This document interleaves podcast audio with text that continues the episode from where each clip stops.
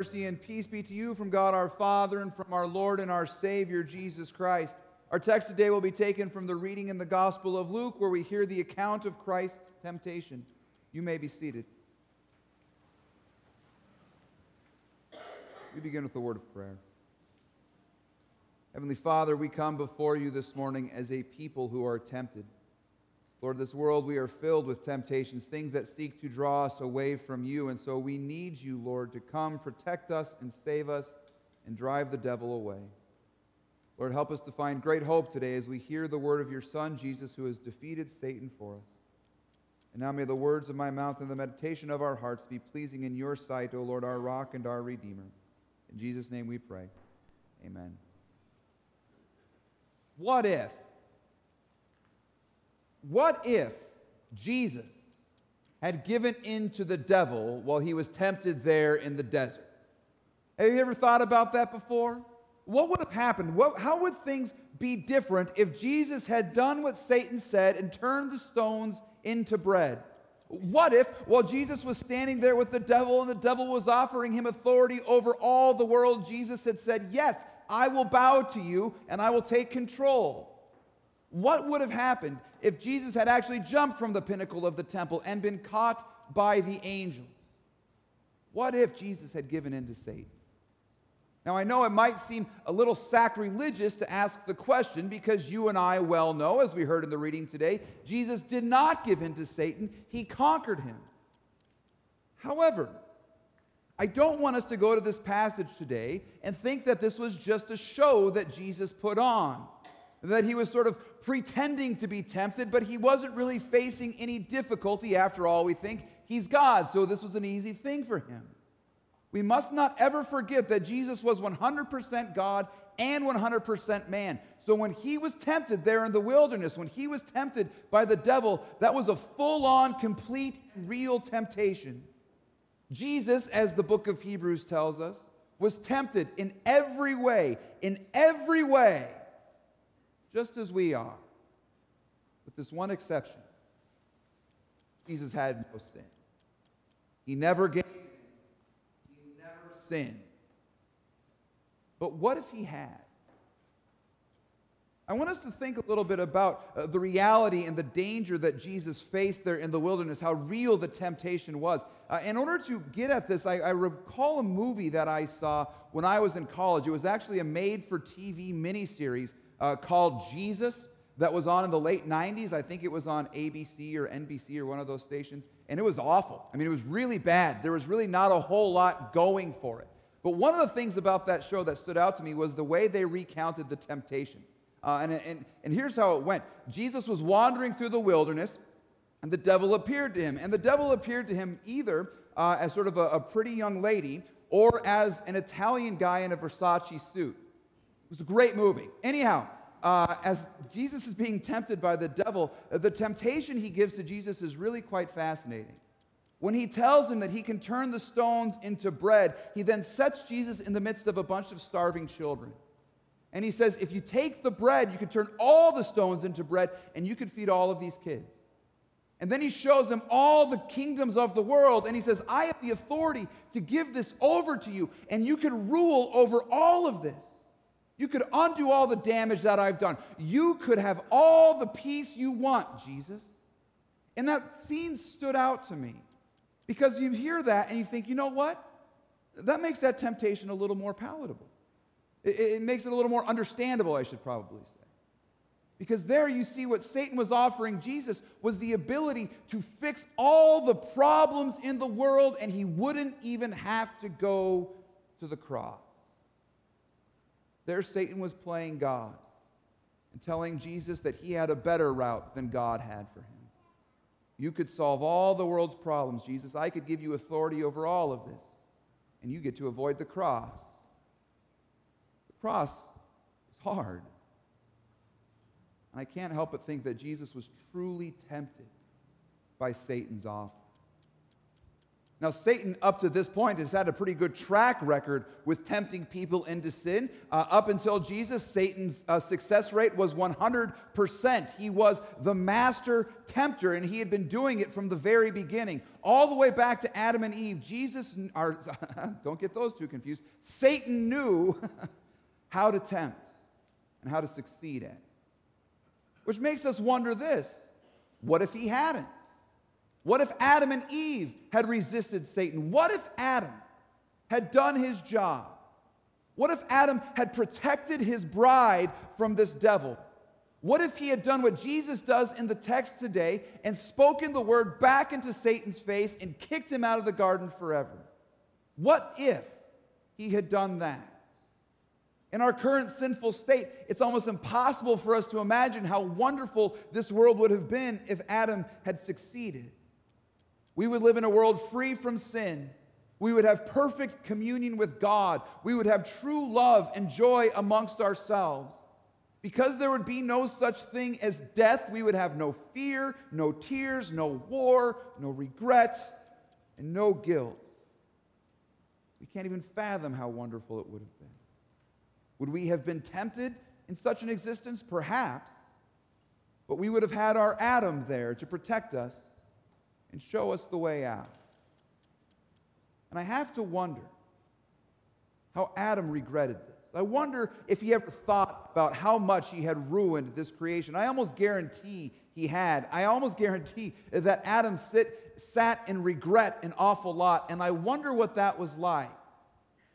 So I think if we're honest with ourselves, if I'm honest with myself, I don't have to wonder too much, though I probably will never be able to fully grasp the depths of Adam's regret. I personally know what it is like to regret sin, and I know you do too. You know what it's like to be tempted.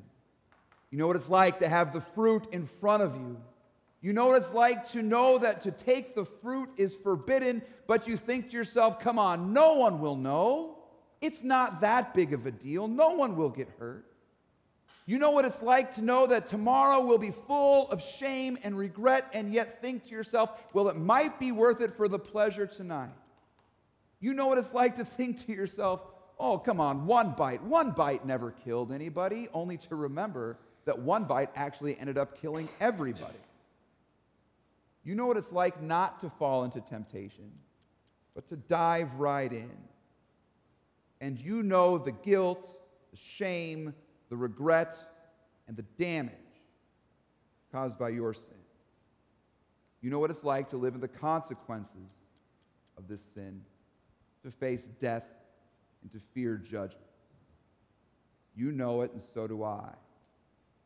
And if you don't know, you're deceiving yourself, and Satan's convincing you of a lie. We all kind of have been there where we wonder, what if? What if I had just said no? What if I had just resisted the devil? What if I had just stood on the word of God? We've all been there, and I can imagine that many of us have been there even in this past week, because this is not something that's sort of pre-Christian or something that only non-Christians deal with, but the reality is that we as Christians know temptation perhaps worse than anybody. We know what it's like to face the onslaught of the devil. Now remember, of course, it is not a sin to be tempted, but it is a sin to allow temptation to hold sway in your life. It is a sin to allow temptation to hold sway over the Word of God. We know what it's like to have those temptations bear down on us and to increase. And for those of us battling against that old sinful nature, the old Adam and the old Eve that dwell in our flesh, we know how sweet the song of Satan sounds. The more and more we resist, and the more and more he sings. C.S. Lewis captured this, I think, very marvelously in his book, Mere Christianity, when he said it this way. A man who gives into temptation after 5 minutes simply does not know what it would have been like an hour later. That is why bad people, in one sense, know very little about badness. They have lived a sheltered life by always giving in. We never find out the strength of the evil impulse inside us until we try to fight it. And Christ, because he was the only man who never yielded to temptation, is also the only man who knows to full what temptation truly means. Christian life is it has been said, makes you grow and grow more and more to look and reflect, to look like and reflect Christ Jesus. Unfortunately for us, this does not mean that we grow more and more to some higher spiritual plane full of bliss and ease. In fact, I think it's quite the opposite. The life that grows to look more and more like Christ is the life that is more and more tempted and more enmeshed in the battle with the evil one. And in our weakness, this becomes all too apparent.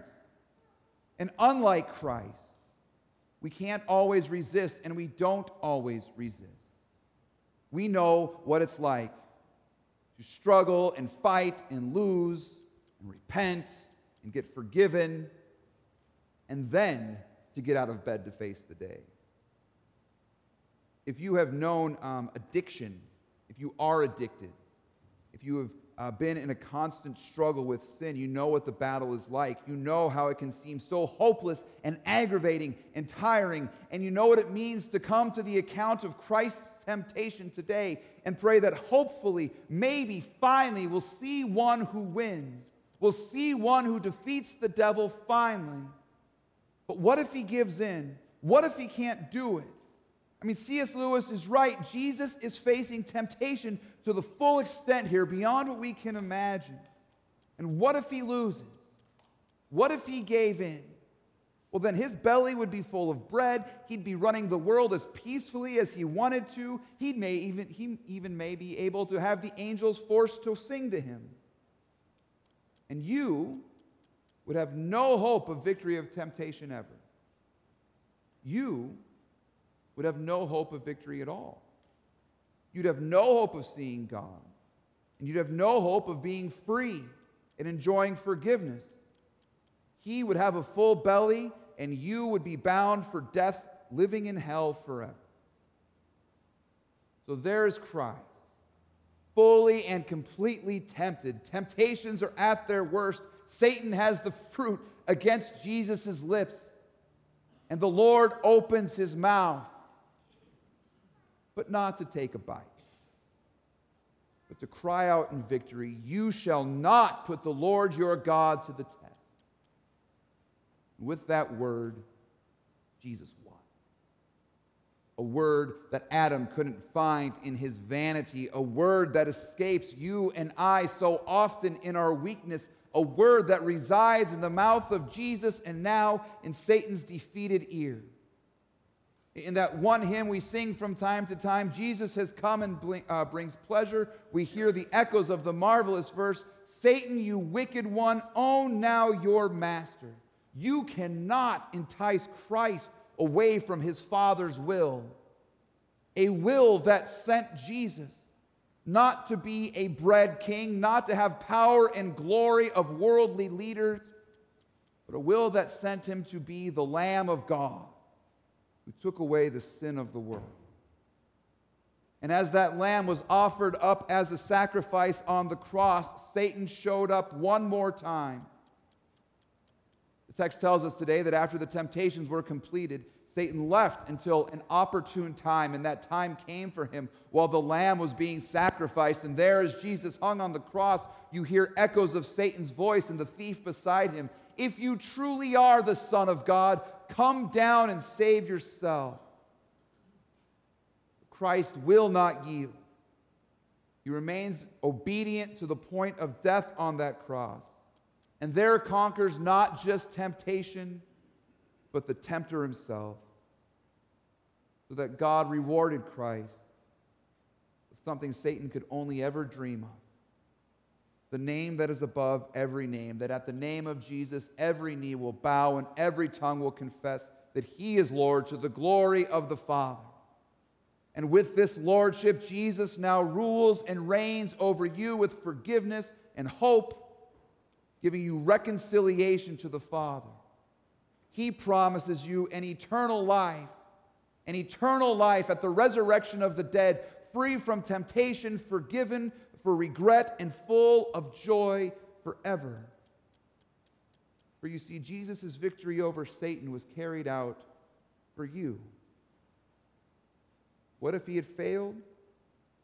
What a joke. He didn't fail to do the Father's will. He didn't fail to defeat Satan on the cross, and he will not fail to forgive you and bring you into life everlasting. Amen. Let us pray. Father, we give you thanks this day for the victory that is ours in Jesus Christ, our Lord. We thank you that he has conquered Satan. We thank you that he has conquered our tempter and given us forgiveness for when we give in to temptation. Lord, now we do pray that you would lead us not in temptation, but you would deliver us from the evil one, so that our lives may be lived in glory to your name and a blessing to others. Grant us this grace and give us this strength. In Jesus' name we pray. Amen.